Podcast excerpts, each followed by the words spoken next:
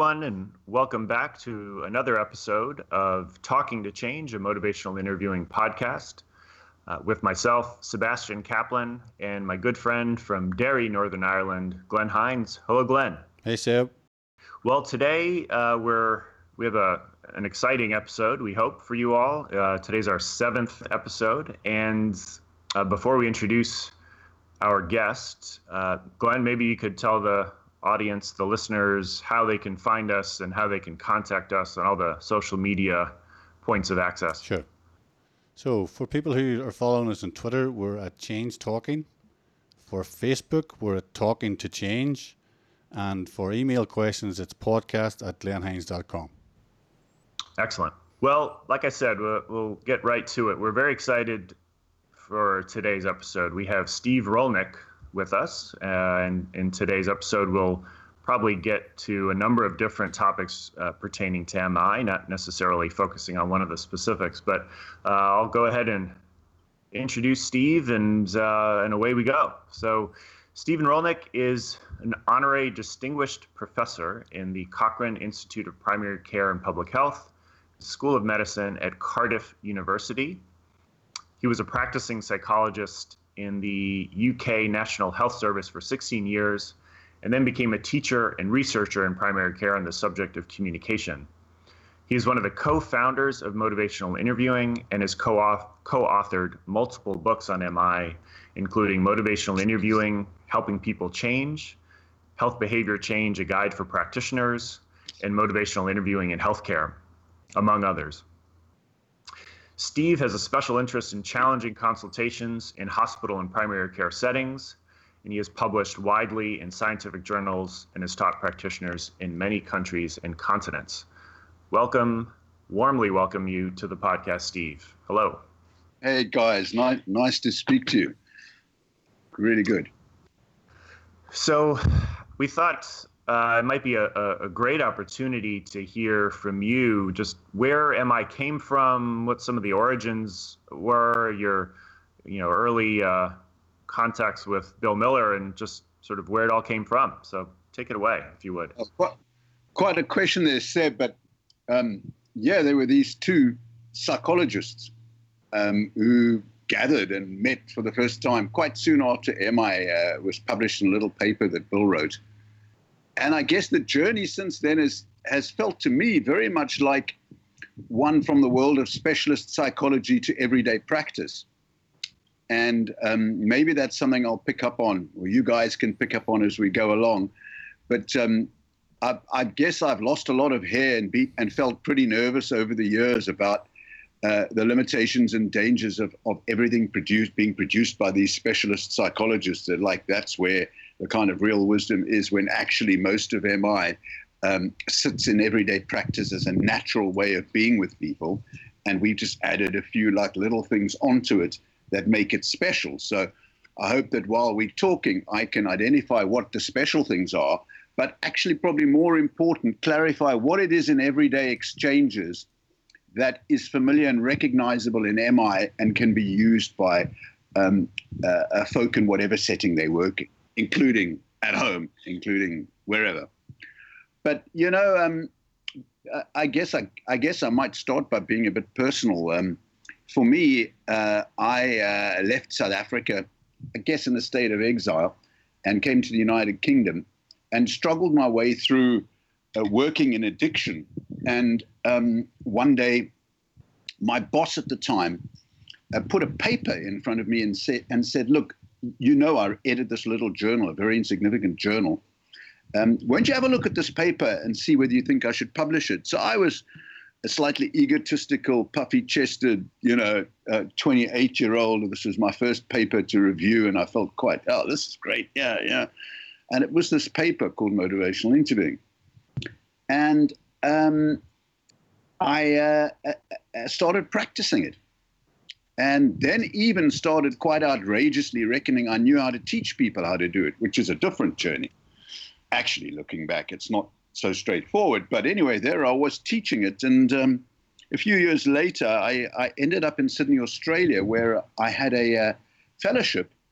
And my plan was to do a PhD on motivational interviewing in a healthcare setting with folk who were on hospital wards. So, right from the beginning, for me, I was noticing that MI could be relevant somewhere outside of the world of, of, of the psychologist and addiction, which is where it sat to begin with. And um, I noticed these commonalities across these different settings. The guy in the office next to me had this beard and sat sideways in his, at his computer and just typed like a lunatic. And uh, it was towards the end of my first day there I thought, I wonder who this guy is. These guys are serious academics. I couldn't type like that if I tried. So I walked in and it was this bloke, Bill Miller, and I said, wow, what a coincidence because I've come to Australia to try and adapt this motivational interview. And the guy was shocked. He said, well, you know what? I never knew anybody in the UK knew anything about it. And I said, yeah, I've been teaching this for years and stuff. So there you go. There's a personal anecdote, Seb. But you know, uh, uh, um, a little bit more seriously, I had worked in the addictions field in, in, in Cape Town, South Africa, and experienced um, the ravages, the absolute ravages of um, a professional uh, specialist addiction treatment uh, setting in which the staff and everybody else knew exactly what was good for the clients. And I use the word ravages quite literally because uh, there was a kind of a very much a top down idea that, that we know what's best for you and you messing up your life. And if only you listen to us, um, we need to strip you of your denial and give you insight. And you'll realize how uh, destructive you're being and you'll change. And I didn't, I wasn't clear about anything I'm saying now. This is, this is definitely the benefit of hindsight, if you know what I mean. But really, that it was the ravages because um, they were really unkind about the patients. I noticed in the coffee room, and then one guy I was put in charge of a group for young alcoholics. They thought this was a safe thing to, to put a young 20, 20 something year old, you know, psychology graduate in.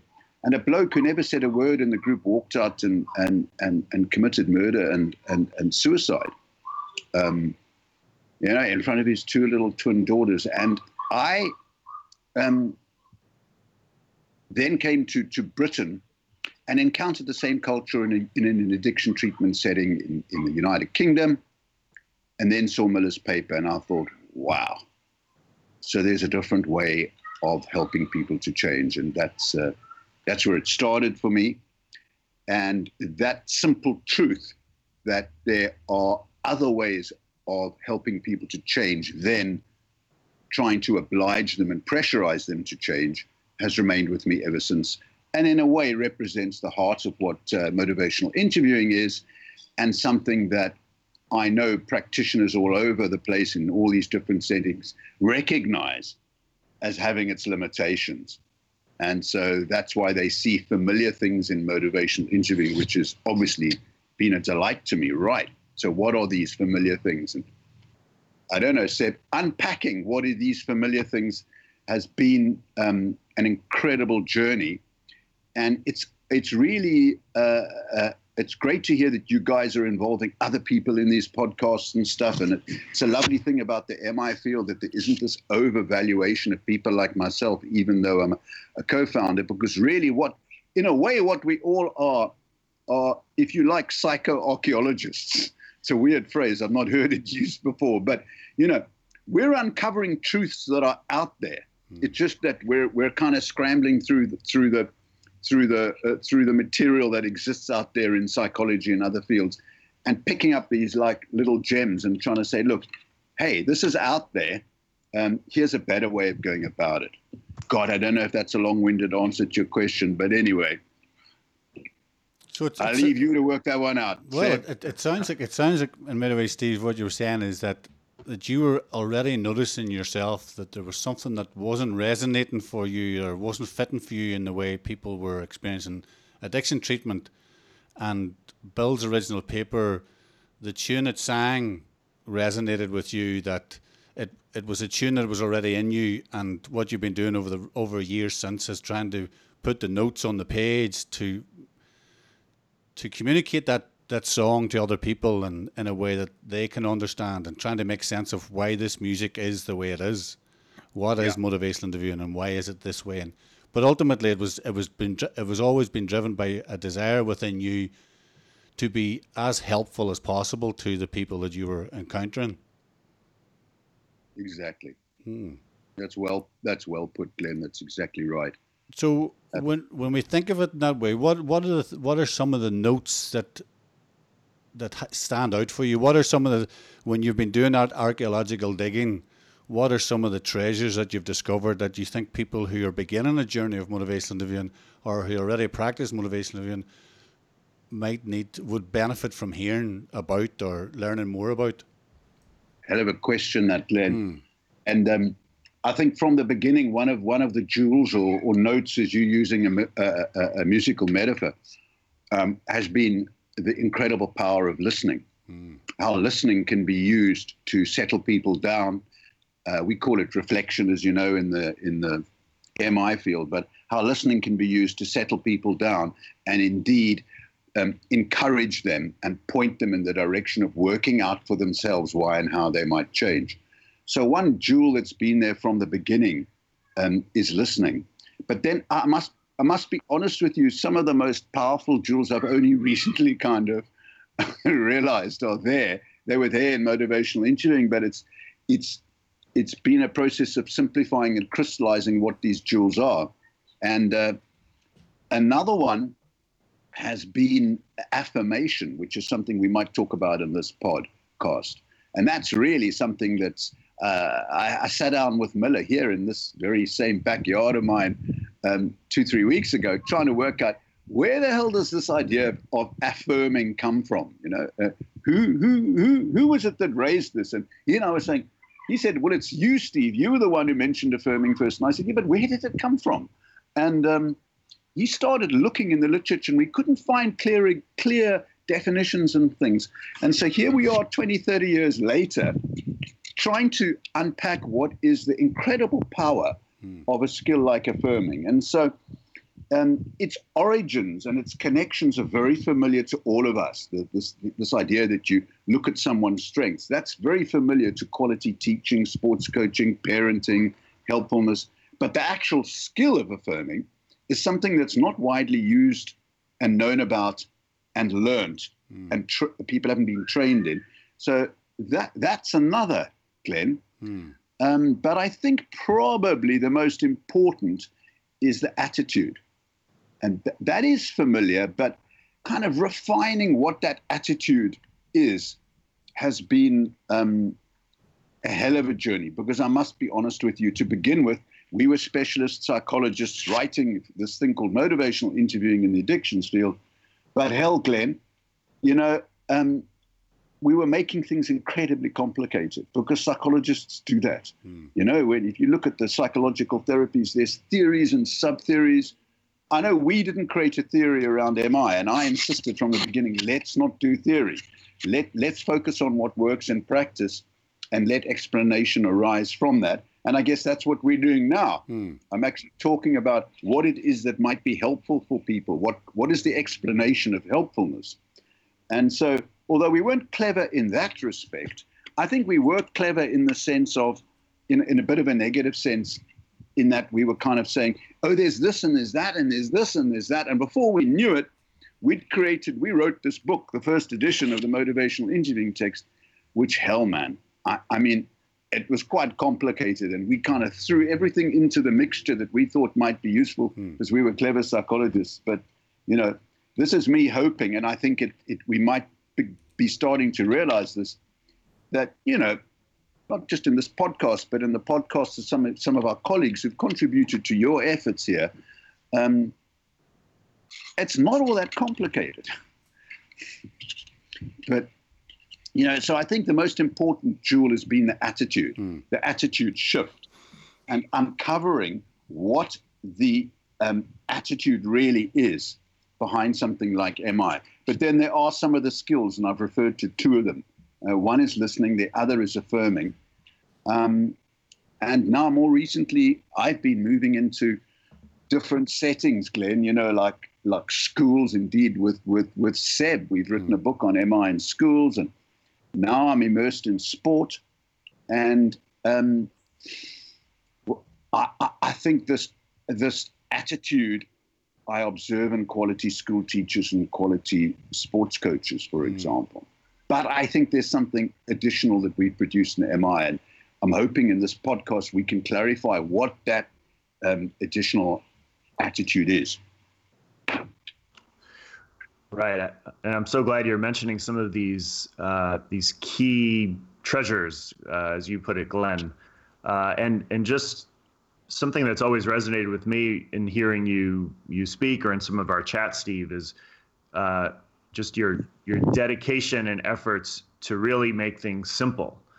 Uh, so something like listening, uh, or you know, trying to understand, you know, what is it about affirmations or, or focusing on people's strengths that these aren't some sort of super intellectual, fancy uh, models or theories. That these are just really sort of everyday, accessible experiences that that just two people having a conversation uh, would experience with each other, and and and really just trying to get at some of the sort of fundamental elements of a of a helping conversation across across specialties, across settings, across environments. Uh, so I'm, I'm just really thankful that you're you're pointing us to that. And um, I guess another thing that really struck me as well was, you know, we had Bill Miller in the U.S., your original experiences in South Africa, then going to the UK. That that there that this is in a lot of ways maybe a, a global shift that's happening in in settings where people talk with each other about change, and and that is a one that had been very much about forcing people or compelling people or manipulating people to change, and and it's it's this global efforts to try to get at what some of these underlying jewels are and and how to really explore the best ways of being helpful to other people. Yeah, you know, Seb, it's a weird thing because in a way, it would be brilliant if motivational interviewing absolutely wasn't necessary. Mm, um, right. But unfortunately, I guess it's not just the, the problem is not just kind of persuading and, and confronting, it's also telling. Mm. And, uh, there's a funny conundrum there because um, the, there are the, the, the, process of telling and advising people is a subject we might come back to, but um, it becomes dysfunctional it becomes dysfunctional. And what I've realized over the years is that the more stressed an individual or a system is, the more likely they are to tell someone else why and how they should change. Mm. Not necessarily confronting, but look, mm. there's a problem, you sort it this way. And the more stressed you feel, the more inclined you are to do that with somebody, whether it's your child or a client. And so that reference to kind of worldwide um, that this is something that happens worldwide, I think is dead accurate. And sadly, um, there's a need for motivational interviewing in my mind, precisely because a lot of the, the, the like the care environments that we're probably going to be focusing on, they're quite stressed. Eh? They're short of money, yeah, and uh, people say they're short of time, and um, they're driven often by targets mm. and procedures that are established by managers and services and by the system itself. And the more that happens, the more stressed the practitioners feel. And the more stressed they feel, the more likely they are to um, use a dysfunctional way of speaking to people about change. So, while their intention as a helper is to be supportive, in some ways, perhaps the others could be thinking about this for themselves, is that that what you seem to be suggesting is that that when when we find ourselves trying to take control of the client's situation or their circumstances, that that in itself may be a reflection of our own state of well-being within within ourselves, perhaps within the organisation. That our our own sense of being out of control is manifesting in our efforts to take control of the client's circumstances. Yeah, I mean, it's quite lofty what we're saying and what you're saying there, Glenn, but I think it's true. Mm. And one of the changes that, that, that is taking place, certainly inside me and in my writing, and I think in our understanding of MI as well, is that this is not just about the client mm. or, or, the patient and their motivation. It actually, um, it's got a lot to do with the state of mind that we are in. Right.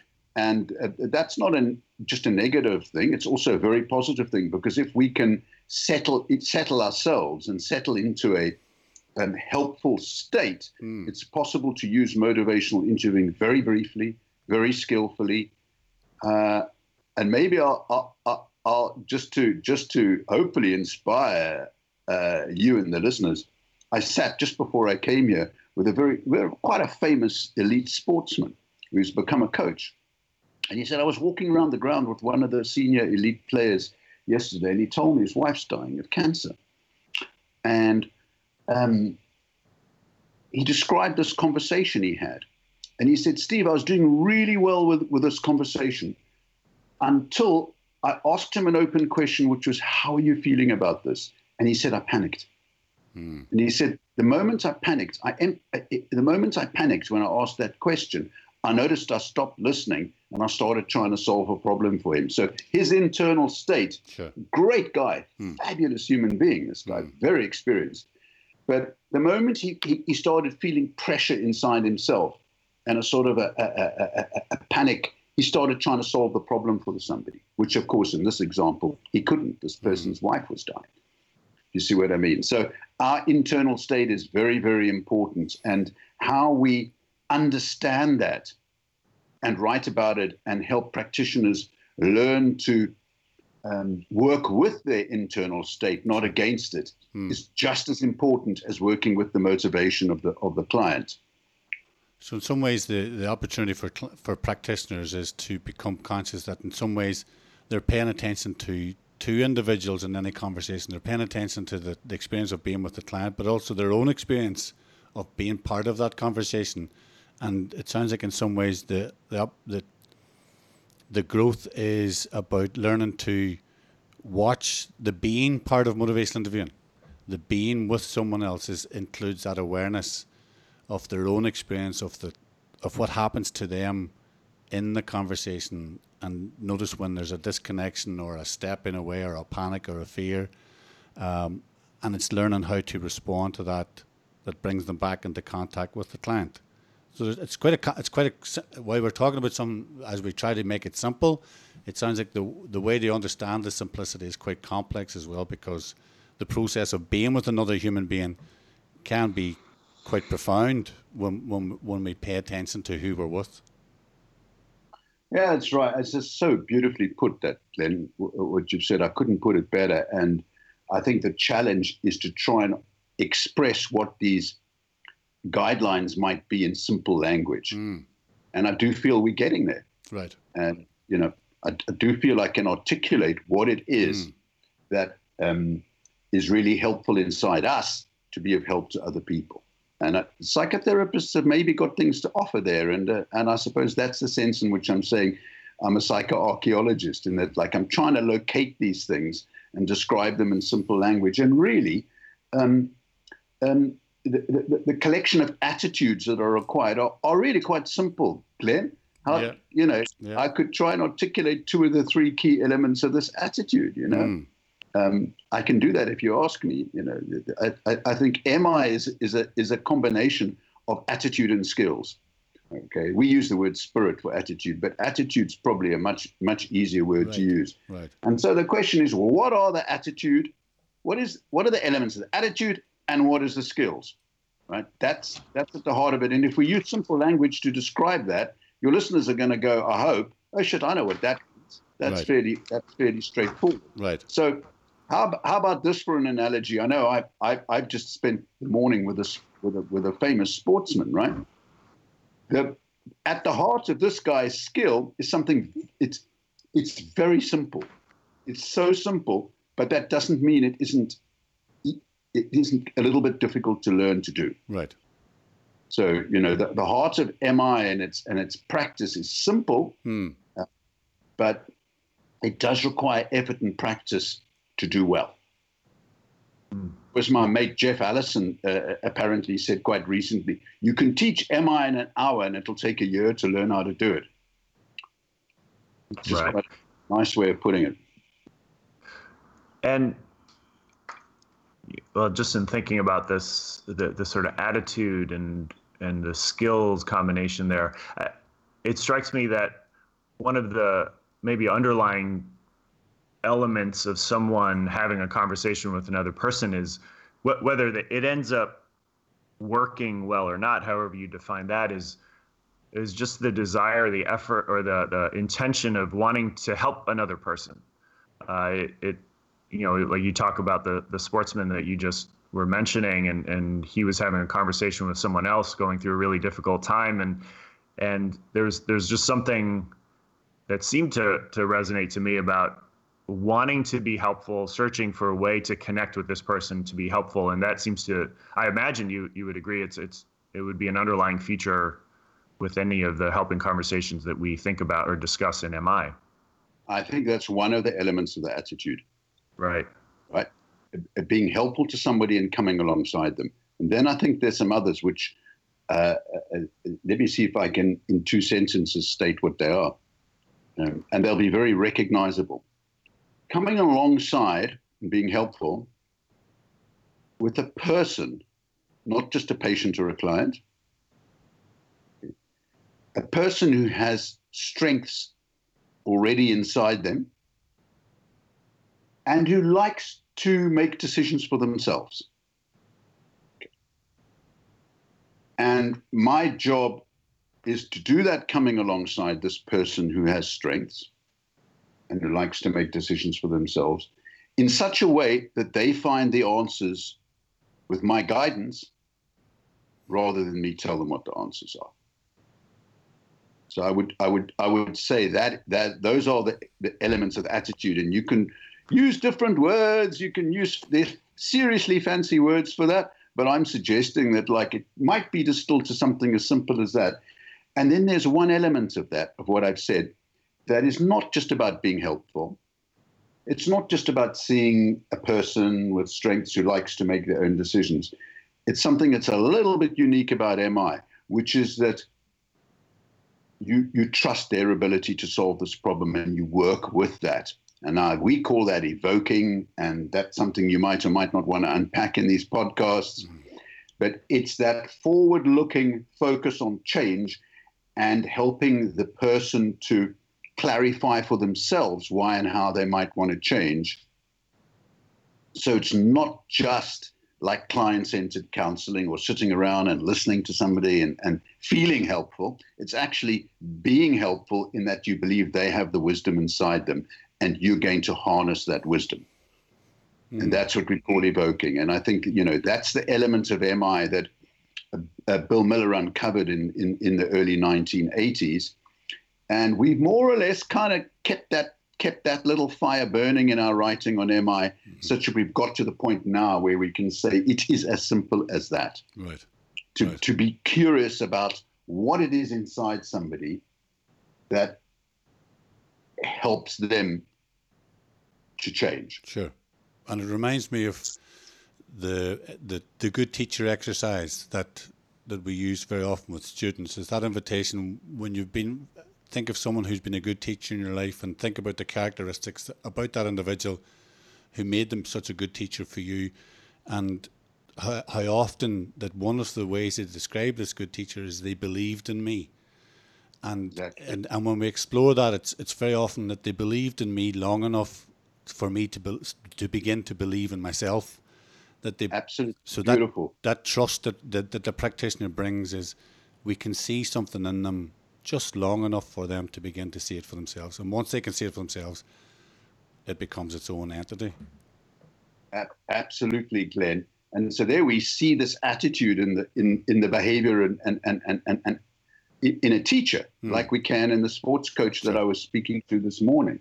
However, there's what MI really contributes are the techniques and skills for realizing that. Right. And that is something that I feel we have contributed and it's that that accounts for some of this good evidence that's coming out about MI in the research and in my conversations with with with people when I use MI.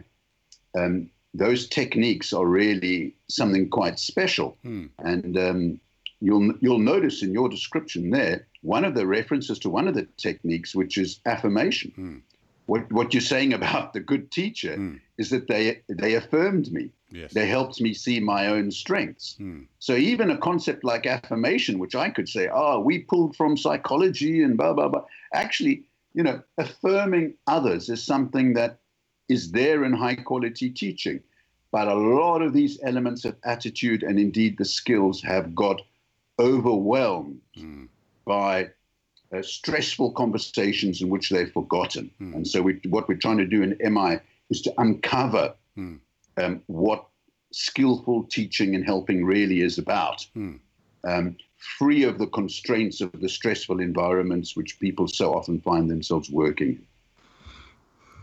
Well, maybe the audience would be very interested to hear more of your thoughts on affirming and, and the skill of, of providing helpful affirmations, um, Steve. Uh, could, could you go into a little more detail on that? Sure, my man. And I think um, we mentioned listening as being a powerful vehicle for helping people work out how and why they might change. And that, that I'm sure that's something that your uh, in your podcast is a theme that'll run through it.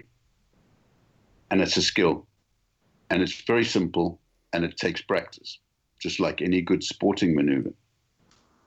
And I think it's the same with affirming. And the nicest way that I have found in, in working with uh, practitioners to describe this is just imagine that you've got you're wearing a set of spectacles or goggles or lenses. One of them is looking at people's problems. And you sometimes have to. You know, you work in all these environments. You do need to help people work through what are their problems. Now imagine having on top of that a set of lenses in front of them that looks at people's strengths. And if you've got those strengths lenses on, you're not forgetting about problems, but you've got the strength lenses on as your first uh, uh, uh, first thing that you see. Then what will naturally happen is that you will notice people's strengths. Affirmation is simply the skill of pointing it out to them. Mm. And it's not like praise in which you're passing a judgment almost like top down and good job and well done or enthusiasm or cheerleading. It's it's not something it, it's something that's already inside them that nobody can take away from them.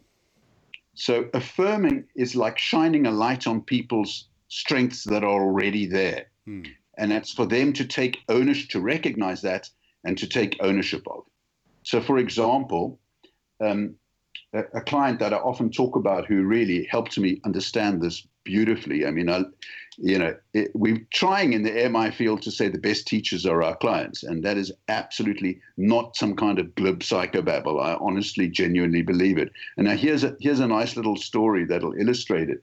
He had multiple problems: type one diabetes, multiple substance dependence things, as well as a host of other social and personal issues. And he was about to lose his leg. Okay and he was chain smoking, using drugs, and some of the things he was doing with alcohol were definitely not constructive for his diabetes. You could, I, I could put the pro- problem lenses on, and it's a hell of a hell of a story that I could tell you, and you'll get quite down. Oh my god, oh my god, like I did and like he did, right? But apparently, he comes back one day and he says, "Steve, um, I've quit one of these drugs," and I said, "What?" He said, "Yeah, it was something you said." And I said, Oh, come on now, man. What, what was it I said? So this is what he reported. And I do remember saying it to him. We had this rather difficult, kind of problem ridden session, right? But right at the end, uh, we both stood up and he straightened his, he's always beautifully dressed, this guy with his wonderful walking stick that he'd carved himself. And I said to him, apparently, you are a dignified person. Mm. Um, and he just looked at me and we said goodbye. And he said that, that that that he carried that idea that I am a dignified person out with him into the world and decided, well, I'm a dignified person and this stuff's not going to get me down. I'm going to do something about my life. So there's, a, I guess, is, a, is an illustration of the of, of what an affirmation is, and quite how powerful it can be, and how very simple it is. Don't know if that's helpful. Yeah, so it's it's, and that example, I imagine for a lot of people, will come be quite profound. That again, the simplicity of the statement, but the magnitude of the effect, and it seems like what what made the difference was that the affirmation that you offered him was genuine on your part, and it landed in a place that meant something to him as well and as a consequence of that, he moved moved forward from there. And it sounds like the mechanics of affirmations is in itself another very interesting topic. The the the authenticity of the giver, but also the the resonance with the receiver. That that that dynamic makes quite a difference too.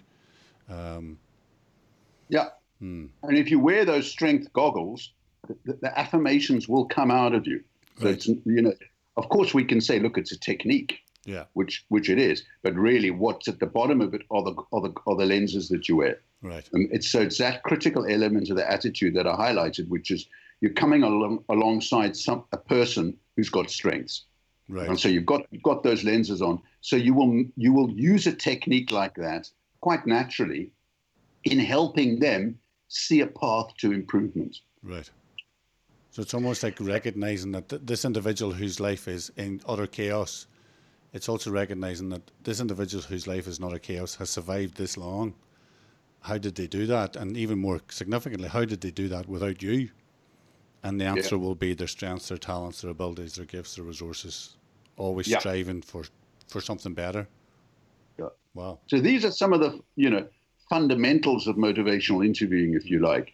But the, the, I guess the re, uh, the really unique part is is the evoking, and that that's um, a state of mind in which you're looking forward with them and how and why they might change. Hmm. And um, I guess that's something we might clarify, or you certainly in your podcast you'll find people talking about evoking, and we can't think of a simpler word for it. But it's a beautiful word, but it's a little bit it's a little bit complicated. But there you go. Right. Right. Evoking, eliciting, drawing out are all different ways of, of saying that that we've we've touched upon, and and it'd be great to hear more of your thoughts on that. Although I, I do have a question, perhaps, Steve, is that uh, in in thinking about affirmations, like we just talked about, uh, that there's, I, I imagine most people could see how hearing that that that offering that you are a dignified person that that might produce some sort of internal change within that individual that maybe met, uh, help them to to feel better in that moment. It certainly sounds like from the story that it led them to led that person to sort of coming to keep coming back to that idea of of them being a dignified person, and it it led to a you know, a, an emotional change of sorts, perhaps a, a, change in how they thought about themselves. But I wonder if you could speak to your thoughts on the links between a statement like that or affirmations, more broadly speaking, and to the to this business of evoking. Like, how would how are those two ideas linked? How does affirming someone else help to cultivate their ability and the, the practitioner's ability to look forward and to evoke uh, a different way, uh, a different way forward for somebody. Yeah, yeah. That makes sense. I, I get it. Sid. imagine having a third set of lenses which has to do with MI.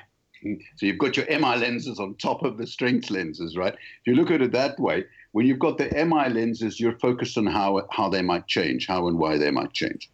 Okay. So, for example, this coach I spoke to this morning says, What do you think about Ba Ba Ba? This is a particular elite sportsman that we both know. And I said, Well, tell me, how have you been getting on with him? And he said, Well, I sat down with him, asked him how he was feeling about himself as a player at the moment. But then I said to him, Listen, um, and this is where he's obviously got the MI lenses in front. Right? He said, I said to him, How do you want your career to pan out here? Because you've got, you've got some problems. You've got some problems, many problems you're facing. But how do you want your career to pan out? Now, the guy's answer amounts to what we call change talk. Okay? And so that's a pretty pretty normal, helpful question to ask, like any good teacher or sports coach might, or counselor might. You're asking about change. So the MI lenses have got to do with change. Now the two of them are facing in the direction of change, and we could look at that in, as being right. So now you're on the in the MI groove. The moment you're asking about change and you're believing that the answer is inside the person, you're in the MI groove. Now, all the techniques that we talk about in MI can be used in the service of that journey, and affirmation is just one of them. So, this coach, I'm not sure what he did, right? But he might have said to the person after a while, So you really feel determined to make this work for you despite the problems you've got at home. Mm. Okay. You really feel determined is an affirmation about a strength inside him, mm. but it's it's it's seen through the MI lenses because it's a focus on how he can improve and change. Do you see that? So the mm. affirmation is used in the service of of evoking, of getting the wisdom out of him about how he's going to improve. Hmm. And it's a very powerful thing to say because the athlete will then say, Oh, absolutely. Determination is something that I've always had. That's how I've got to where I have. Even though now I find myself with all these problems in my home life and that are really, I'm up against it. But that's right. I feel really determined. Now, that coach could reply with another affirmation, which is, and you've had the courage to grab hold of me and say, I want to talk about this. Okay, right. So there's another affirmation hmm. which refers to courage. And the guy guy might reply, Yeah, absolutely. I just decided it's time for me to be open with somebody, and I'm feeling very vulnerable in talking to you about this, but I'm safe with you because I know I trust you. So yeah, I you know, I plucked up the courage. It took me a long time to talk to you about it. I'm worried that you might deselect me from the team and so on. But look, this is the reality. So it did take quite a lot of courage to come and see you about it. And that coach could even reply with another affirmation. Now, I'm not suggesting that you just use affirmation like that all the time. It's just that you asked me, in mm. what way is affirmation used in the heart of MI with evoking? And I've given you two examples, and I could give you another one. You know what I mean? So mm-hmm. there's an example of how you can sit in the MI groove with somebody, talk about change, believe they've got the answers, but do this by highlighting strengths that they've got, which you know are going to help them formulate a solution. Because the next question from such a coach might be So I wonder what this means for you. How are you going to find a balance between these problems you've got at home and your, your determination to make a success of your athletic career? Mm-hmm. And the guy will say, well, one of the things I've wondered was whether I shouldn't just move out of that home environment. Maybe I should move out of that home environment. I'll, I'll, I'll at least get some peace for a while. Um, and so I can stop living with my parents and, and, and then I can. Now, the reply to that might be another core technique in MI, which is listening, which is something simple like, so you think that might be a way ahead. Notice it's not a question. Okay. Mm. It's a reflective listening statement. Mm. But it's designed to highlight and reinforce the change talk which the person is already producing inside themselves. Mm. And so he might, the sports person, he or she might reply, No, that's right. One way or another, I've got to relieve myself of the pressure that's at home. There's more change talk. Do you see what I mean? So if we listen to this conversation between these two individuals, we will say, that's like a very normal sounding conversation. And indeed it is. And it's a helpful conversation. And um, this, this coach is believing in the strengths of this person, not just an athlete. And this coach is respecting that athlete's autonomy of decision making. That's brilliant. That's the key elements of the attitude. But it's got something else, which is the MI jewel, which is this coach is helping the person face change and talk about why and how they might achieve it. Mm. And I don't know if that's helpful, my man. Yeah, and the image that's coming up with in my mind as you're describing that, Steve, is that I think traditionally we as practitioners have come alongside of the, the client or the patient and looked into their world and then made suggestions about what it is they should be doing different in that world. The way you're describing it is, is the practitioner comes alongside of the client and invites the client to describe their way through this, and as they see them do that, they offer the affirmations, they ask for ideas, they look for ways forward. That, that, that, again, so it's the client coming up with ideas, and we, we talked about this with Terri the last time. Was that that and and I think it was maybe yourself or Bill that had first introduced it to me. Is that idea that what's happening is is the practitioners is witnessing the client talk themselves into change, and their job is to listen them into change. It is, Glenn and it's a hell of a privilege. Mm. It's a hell of a privilege. You know, this this sports coach that I, I, I sat with today, it shone out of him this sense of humility that he's an incredibly lucky person to be sitting with this phenomenally successful elite athlete and watching the watching the guy formulate change as they're going along. Hmm. And and it's a, it, it, it, it the coach that I spoke to this morning was a humble guy.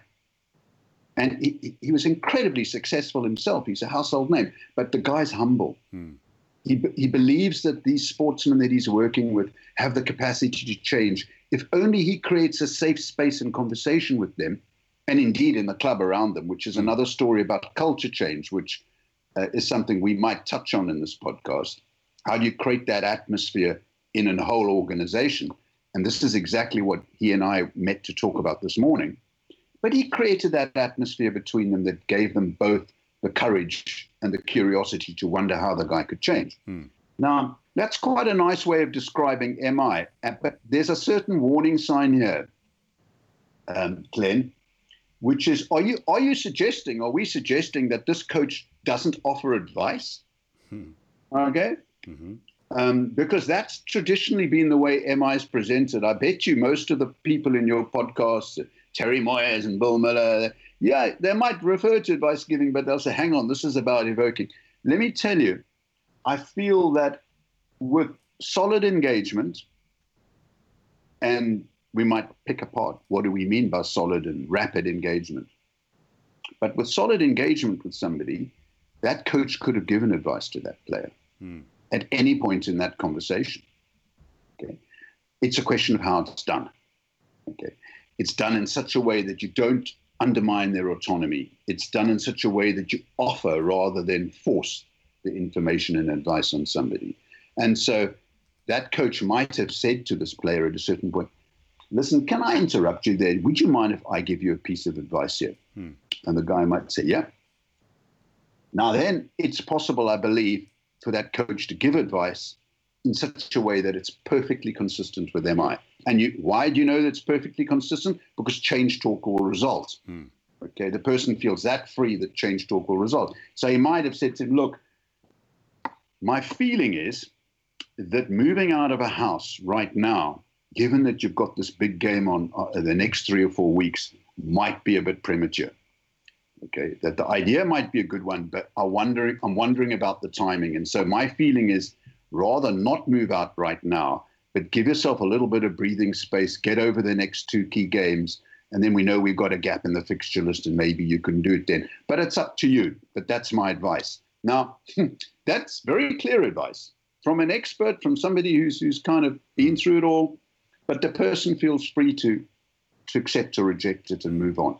So the response to that would be something like, I can see what you're saying, but hell, I'm not sure, you know, because if I stay at home, it's just going to be more of the same and it's going to affect my performance. So I'm not sure. So there you go. Now they're talking about how whether or not the guy should move out the house, and there'll be change talk and there'll be arguments against it, which we call sustained talk.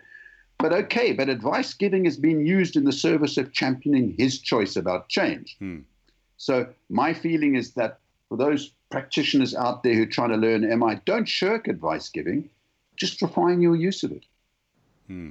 Use it in the service of promoting autonomy and freedom for the person to make their own decisions. So in recent years, this isn't like historical stuff, but in recent years, I've come to the conclusion that it's possible to clarify what skillful advice giving is. And if I do it and demonstrate it, which I've just tried to do now, it's indistinguishable from skillful MI. Hmm. So there's a nice new direction, which I'm hoping will will will help practitioners out there to not feel that MI is like putting on a completely different set of, you know, it's got these spectacles which you wear, but for God's sake, it's about helpfulness. And most of that helpfulness you know about anyway. Any good sports coach or teacher will offer advice. Right. But the person's, it's going to land well for the person if they feel respected and they can make the decision for themselves. Hmm. Hence the word offer advice rather than give it or dump it. So I wanted to touch on that subject of advice giving because I know the three of us are interested in it. Hmm. Right. And you said you had this phrase there of in that um, example with, between the the athlete and the coach. And you, you, I remember. I don't know if I'll have the words exactly right, but it was something about the advice is being offered as a way to uh, to help uh, helping championing his choice about change. It, and and maybe that's also something that the listeners can can keep in mind about how advice works or how it might sound in MI is that it's it's done to champion the other person's choice that they've either made or are considering making about change. It isn't it isn't the agenda that the practitioner, the clinician, the coach has for the other person. It's it's coming alongside the other person's developing decision to make a change and it's to help forward that decision. Correct. Correct. Yeah. Absolutely. Mm. Yeah. So can I, maybe can I ask you? I'm not sure if this is a challenge or a, a, but given the fact that we're talking about evocation and, and drawing out from the individual, I'm, I'm thinking about the audience members, and I'm just wondering if there was people listening to this now, Steve. In your experience, when you're teaching motivational interviewing, what sort of questions do you ask of your students that helps clarify this for themselves? So, if there was one or two questions that you might ask the audience here now for them to think about after today's podcast that will help deepen their understanding of their own practice and the integration of motivation motivational interviewing, what might they sound like?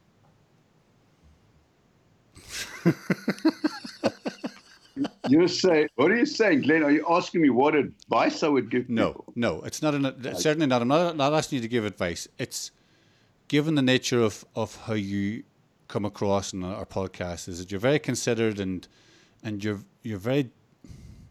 I'm going to use the word gentle, but it's not necessarily the, exactly what I mean. But it's you're very caring towards the almost like the imprint that you leave in, in the contact with someone. That that that you promote their autonomy, you promote their their strengths, you and as a consequence of that, what I'm curious about is in your experience of teaching motivational interviewing, that if someone listening to this podcast, if you were to maybe ask them a question for them to reflect upon to help them deepen their own understanding of their current practice consistent with motivational interviewing and to add to their practice consistent with motivational interviewing, what when you're teaching people, what sort of questions do you ask that would evoke that internal curiosity? Wow. Uh, it would be a series of questions, my Right. man, but wow, that is so tough what you just asked me. It would be what does it mean to really engage with someone Right. for you? W- What does it mean? Right. Okay. So what I'm what I'm going to invite you to do is just just pause for a second, just allow the audience to hear that. That's that's a question. What does it mean for you to engage? Yeah. Yeah. Brilliant. Yeah. The next That's question the would be the next question. So that would be about coming alongside. right.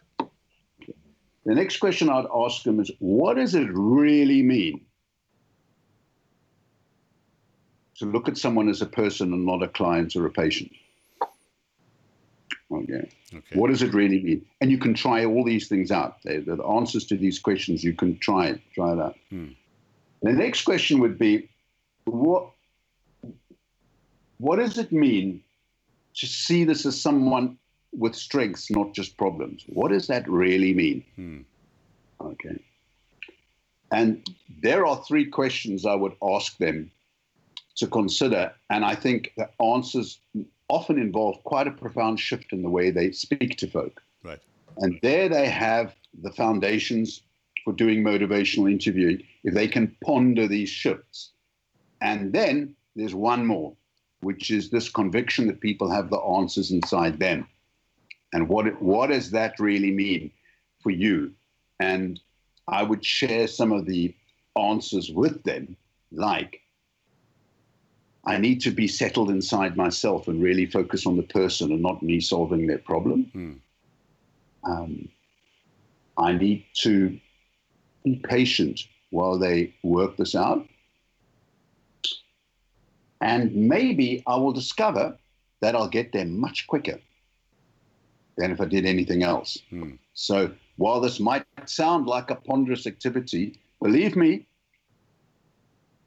the more you settle into that state of mind, the faster is your progress. Great. And so while there's this here's this paradox that that that, that we've learned in the MI I've learned over the years, which is that the more skilled you are at listening, the faster is your progress.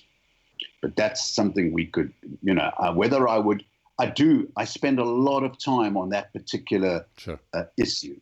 So I would ask them, does listening really take more time?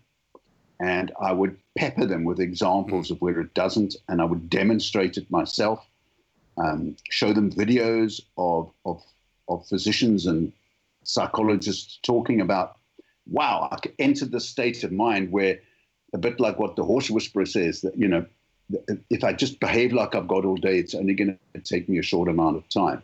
But if I behave like it's just I've only got a short amount of time, it's going to take me much longer. So it's a state of mind in which you just settle in.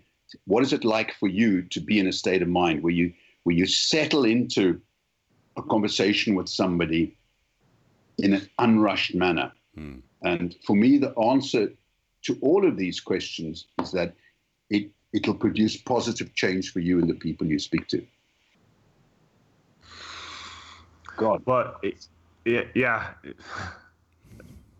Is that uh, that was a nice nice way of uh, kind of clarifying that, Glenn. It was, was wonderful. I'm, I'm glad we got to hear Steve's thoughts on that. And and the question of time is one I, I was wondering about for you, Steve, and and just because so much of the work that you do is in healthcare settings, and you know, we commonly hear in the states about primary care practitioners having you know seven minutes per patient or nine minutes per patient and all these other tasks that they have. And it certainly links with what you said earlier steve about the increased stress leads to dysfunctional efforts to help people. And um, just wonder if you could reflect a little bit on on your work in those uh, in those settings where there isn't the the therapy hour you know that's afforded to somebody that that they have very a very limited amount of time and and how MI fits or how MI might be different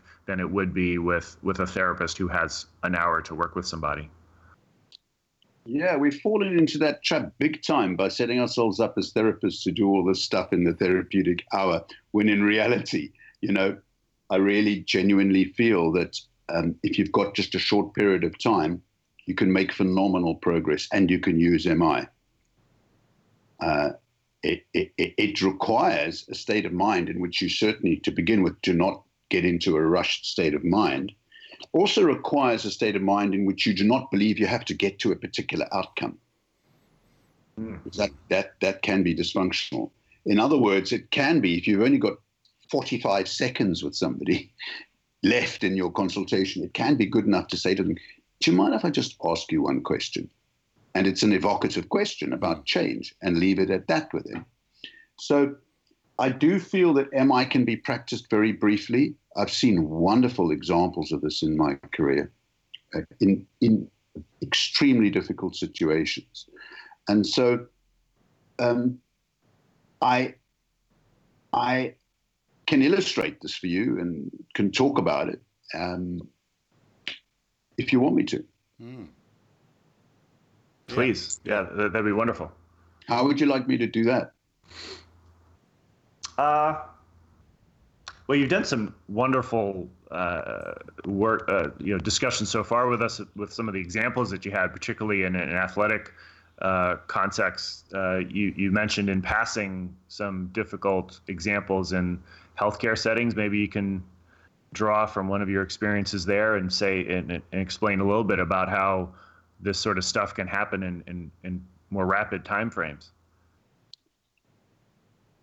I think the key there is, first of all, your state of mind of not rushing, mm.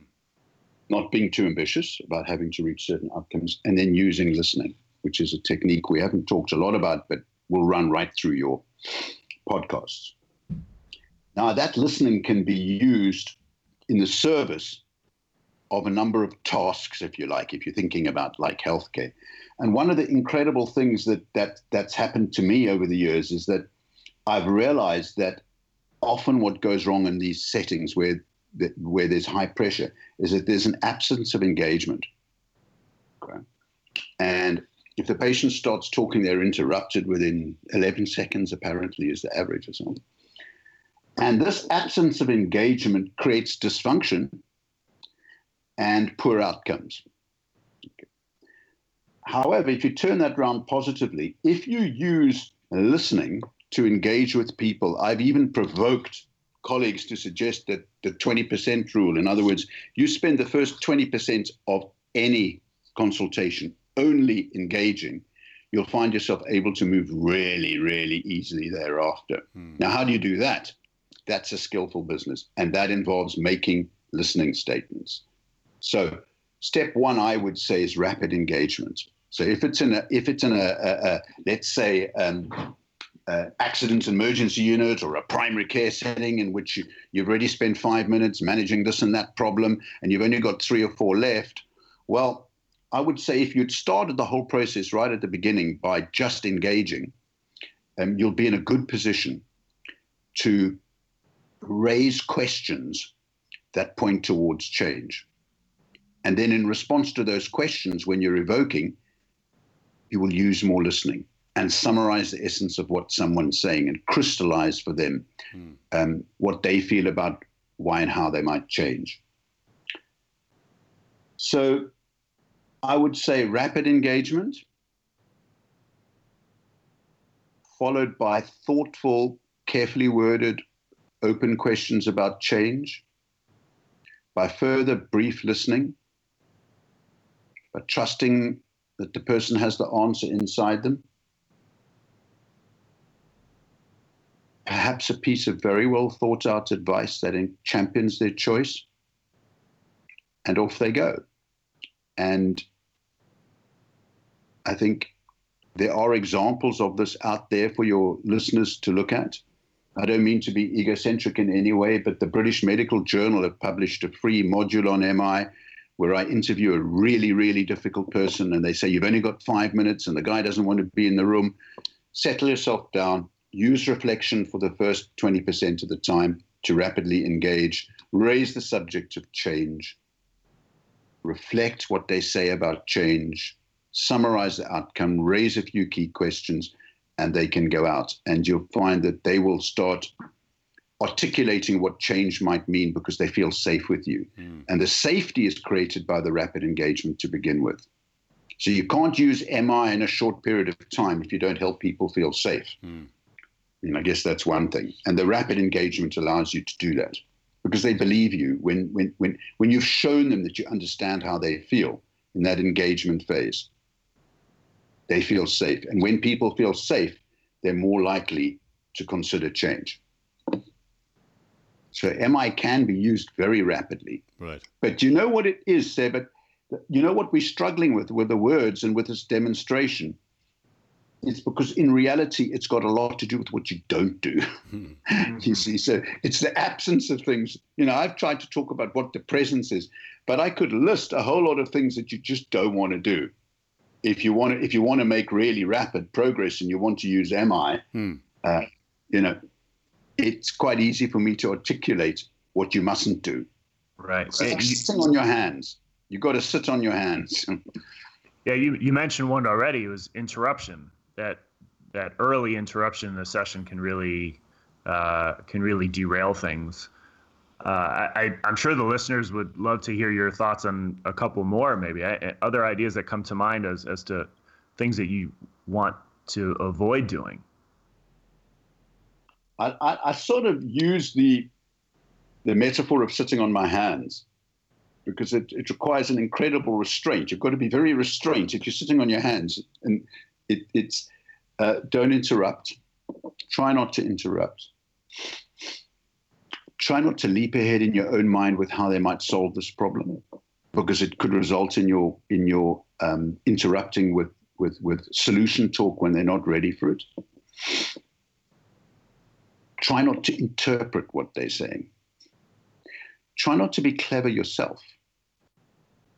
I'm not convinced MI is about being clever. In fact, the cleverness sits in the person you're speaking to, not in yourself. So that's a big lesson for me, Seb. Try not to be clever. Try not to think of the next clever thing to say. Um, try to now I'm going on to the positive. Try and capture the essence of what they're saying and hand it back to them. And they're more likely to run with it. So this restraint is um, quite something to practice. Especially in a world where, like, you're feeling obliged to do this or that procedure on people, it's it's quite a shift, and it's not for everybody.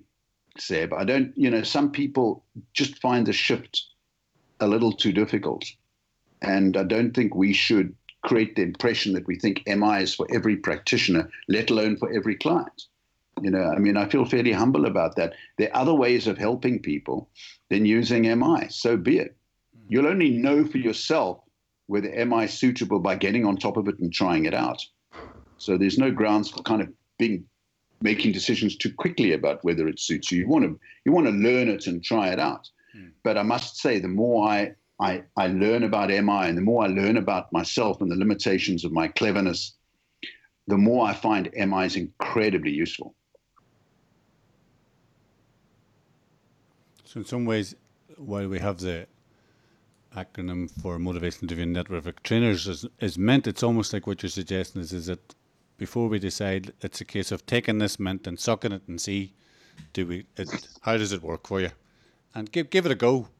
And, uh, yep. you know, what, what strikes me is that from the, that initial excitement of the first edition where, you know, that the two of you were moved to, you know, you, you had a message and, a, and and something you wanted the world to know about, and you put everything into one book. It sounds like over, over the years, Steve, what has happened is it's almost like you found a way of distilling this this wisdom, this excitement down to more considered yet more uh, simply expressed wisdom.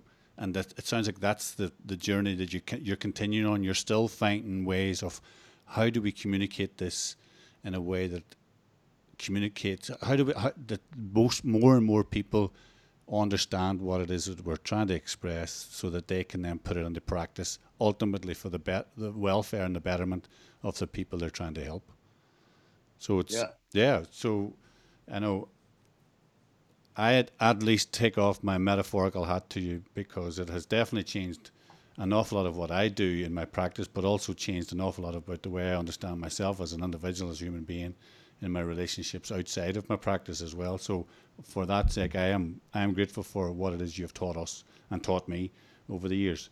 Um, I'm conscious that you know, I know that me and Seb, me and Seb would would just keep talking. You're, uh, this is fantastic, but w- we do have to take into account your time, but also the the the series of the podcast. If we'd have thought about it, we'd probably put a break in the middle of this and got you to keep talking, put out two versions, two two episodes of just you, because I know that the audience are going to find this very helpful. And, and maybe one of the suggestions is just to encourage people listen to this a couple of times. The the depth and width of the information in this is quite profound. So, um, again, just to start bringing this to an end, just wondered, Seb, is there any other any last questions you want to ask Steve, and then invite Steve yourself then maybe to give us a, any closing thoughts you have before we draw our conversation to an end. Right. Well, thank you for that, Glenn. Yeah, one of the things we've we've been trying to ask all of our guests is what is the the curiosity or the interest uh, of late for the person? What what is the the the latest thing that you've been chewing on uh, in relation to MI? And and you you certainly chew on lots of things MI related, Steve. You already, I imagine, spoken to something that you've been thinking about more recently, which is the how MI fits in the world of sports. Uh, so I, I guess I'd just invite you to talk a little bit more about that, or certainly if there's another thing that you're chewing on that's even more recent than sports, uh, we'd love to hear it. Oh, maybe I'll just highlight a couple of things. One is advice giving, how that can be refined giving information and advice, how can that be refined so that it's consistent with MI? Another is the use of MI at home, and I struggled with that one for many years, and I've come to the conclusion that it can be used at home, and I'll tell you why. Which is that most of, of the talk about MI, some of it that we've been having has got to do with addressing problems. Hmm. And when it comes to work, we're thinking about MI at home, I think there are limitations to that approach. That view of MI, that MI is used to solve, is used in order to help people solve problems. How's about putting it a different way? MI is used to help people grow. Okay. So if I then think about my home environment, I won't necessarily be wanting to use MI to help my adolescent kid clean the room because it's something that I want them to do or to behave in it this way or that way. I'll be using MI to help them grow and change. Okay. And if so, if we look at MI as being a method of helping people to grow and change, which I'm sure is, has has shone out of me in this discussion, then you can use MI at home because I can ask my son, "What do you fancy this afternoon? Do you fan- there's a range of possibilities. Do you fancy a swim, or do you want to play football, or do you want to go and do this, or you want to go and do that?" His answer will be, "What I really want is this." That's change talk. Right. So I think MI, the use of MI at home, not to solve problems, but to help someone articulate what they would really like to help them grow and change, is on. So that's something that's been exercising me. Another is the use of MI by first responders, uh, like police, uh, accident and emergency people, fire officers. Um, I had an experience with, with, with a student on a bridge the other day where I sadly encountered a student who was trying to throw herself off a bridge. And so there, you know, and I've got a son who's a police officer. And I talked to him about what, how I handle this woman on the bridge. And he does this every day. He's heading out to people who are threatening to commit suicide. So I think there's tremendous potential there for using MI um, in really tight corners and really difficult situations. And police officers and first responders um, see come across these daily. And what they've learned, in essence, is that um, you can't talk someone off a bridge. You have to help them come off a bridge themselves. Mm. And in that message, you can see it resonates with the essence of MI. So using MI um, in, in, in really tight corners is something that, that, that I'm interested in now, and I'd quite like to work on if and when I have the time to do it. So, um, um, parents helping parents in that way. Um, and then the ultimate, the absolute ultimate, which is to help children and young people to learn the skills among themselves, to use them among themselves. And that's a very unexplored area. I don't think I'm going to have the time in my life to do that. But imagine, imagine helping children really to learn these skills to use them with each other, really studying that and really getting into that. So these are some new ideas that uh, I've had. Probably most of them I won't touch on, Seb, but um, the first responder I'd be quite keen to, as mm-hmm. well as as well as the use of MI at home and the sports coach and the school teacher and the counselor and the psychologist, they all share one thing in common, which is they want to help people to grow and change. So for me, that's maybe not a bad parting message. Mm. That MI is a way of helping them to do that for themselves, with you alongside them, believing in their strengths and capacity to do it. The skills are simple, and they take practice. Mm. Wow, fantastic. Uh, well, Glenn, any last words?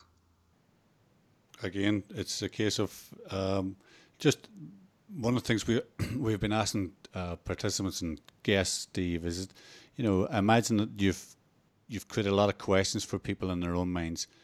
If if you were willing for people to contact you, if that was okay, how would they go about it, or where can they find out more about Steve Rollnick and motivational interviewing in a way that would be comfortable for you? Well, um, the problem is not by email, right? Because I'm uh, personally I've retired and um, right. I'm I'm trying to grow through some health challenges at the moment, okay. so I, I, I can't be dealing with too many emails. So to contact me, I suppose email is the most common, you know, and mm. I, so I don't know what to say, Glenn. But is, is um, there maybe a, do you have a website that people could visit that maybe there's yeah, other links? Probably, I do have a website. If they put my name in Google, yeah, they can have a look at that. But you know, really, Glenn, it's not about me, my man. No. Um, you know, you can imagine I would say that, but it's not about me. And sure. uh, try your luck with an email. Uh, mm-hmm. Make a joke in the first line, and I'll smile and I might answer. Okay. Right, but I'm inundated with emails. I'm happy to happy to receive them, but um, it's not about me, my man. No. Um, and the Mint organization is fabulous, and I'm hoping they will open up a forum for people to to approach with questions. So. Okay, so if anybody wants to engage in rapid engagement with Steve Rollnick, it's got to start with a joke then. Yeah, otherwise right. I just it's too heavy, man. Okay, okay. and certainly if people if, if people have thoughts or questions they have as a consequence of, of listening to Steve's conversation with us today or the, anything else that's come up in this episode, or any other episode, they can follow or make make that in the Twitter using change at change talking or on Facebook at talking to change or as always the podcast at glennhinds.com. And there is there is a, a, a, a Facebook page called Cardiff Motivational Interviewing, which some colleagues of mine who go through my workshop have created. They tell me that's quite an active forum okay. for anybody. Just repeat that address then, right. Steve. I think it's Motivational Interviewing Cardiff. You'll find it using those keywords. Thank you. And Cardiff, C A R D I F F, correct? You got it, Seb. All right. Wonderful. And, oh, actually, one thing that I you mentioned in passing the uh, the the bit on the British uh, Medical Journal, yes. online. Could you just point listeners in that direction? Yes. Uh, use the words, uh, uh the letters BMJ for British Medical Journal. If they go into Google and just type BMJ space Rollnick, R O L L N I C K, it'll pick up this this free module, and there you'll see some quite nice videos and explanations, and and it's all free. Fantastic. It really is a nice module. I've I've seen it myself and and recommended it to many of the people that I work with. So uh, that'd be a great resource. Well, Steve, uh, we appreciate this so much. It's been great talking with you today, and we really, really hope the listeners uh, have, uh, have have learned a lot and will generate a lot of, of thought on their end and, and hopefully some uh, new ideas for, for their practice. Um, so yeah, thank you, thank you so much, Steve. Pleasure, my man. Thanks, Steve. Okay, everybody. Well, uh, again, hope you enjoyed our episode today, and and keep uh, keep on the lookout for further episodes. We have many more planned. And as always, uh, as you're listening, we appreciate any feedback, any reviews, any likes, uh, uh, any thoughts that you have. We'd love to hear it. Okay. Thank you, Glenn. Once again, great talking with you. And uh, until next time. Yeah. Thanks, Seb. Thanks, everybody.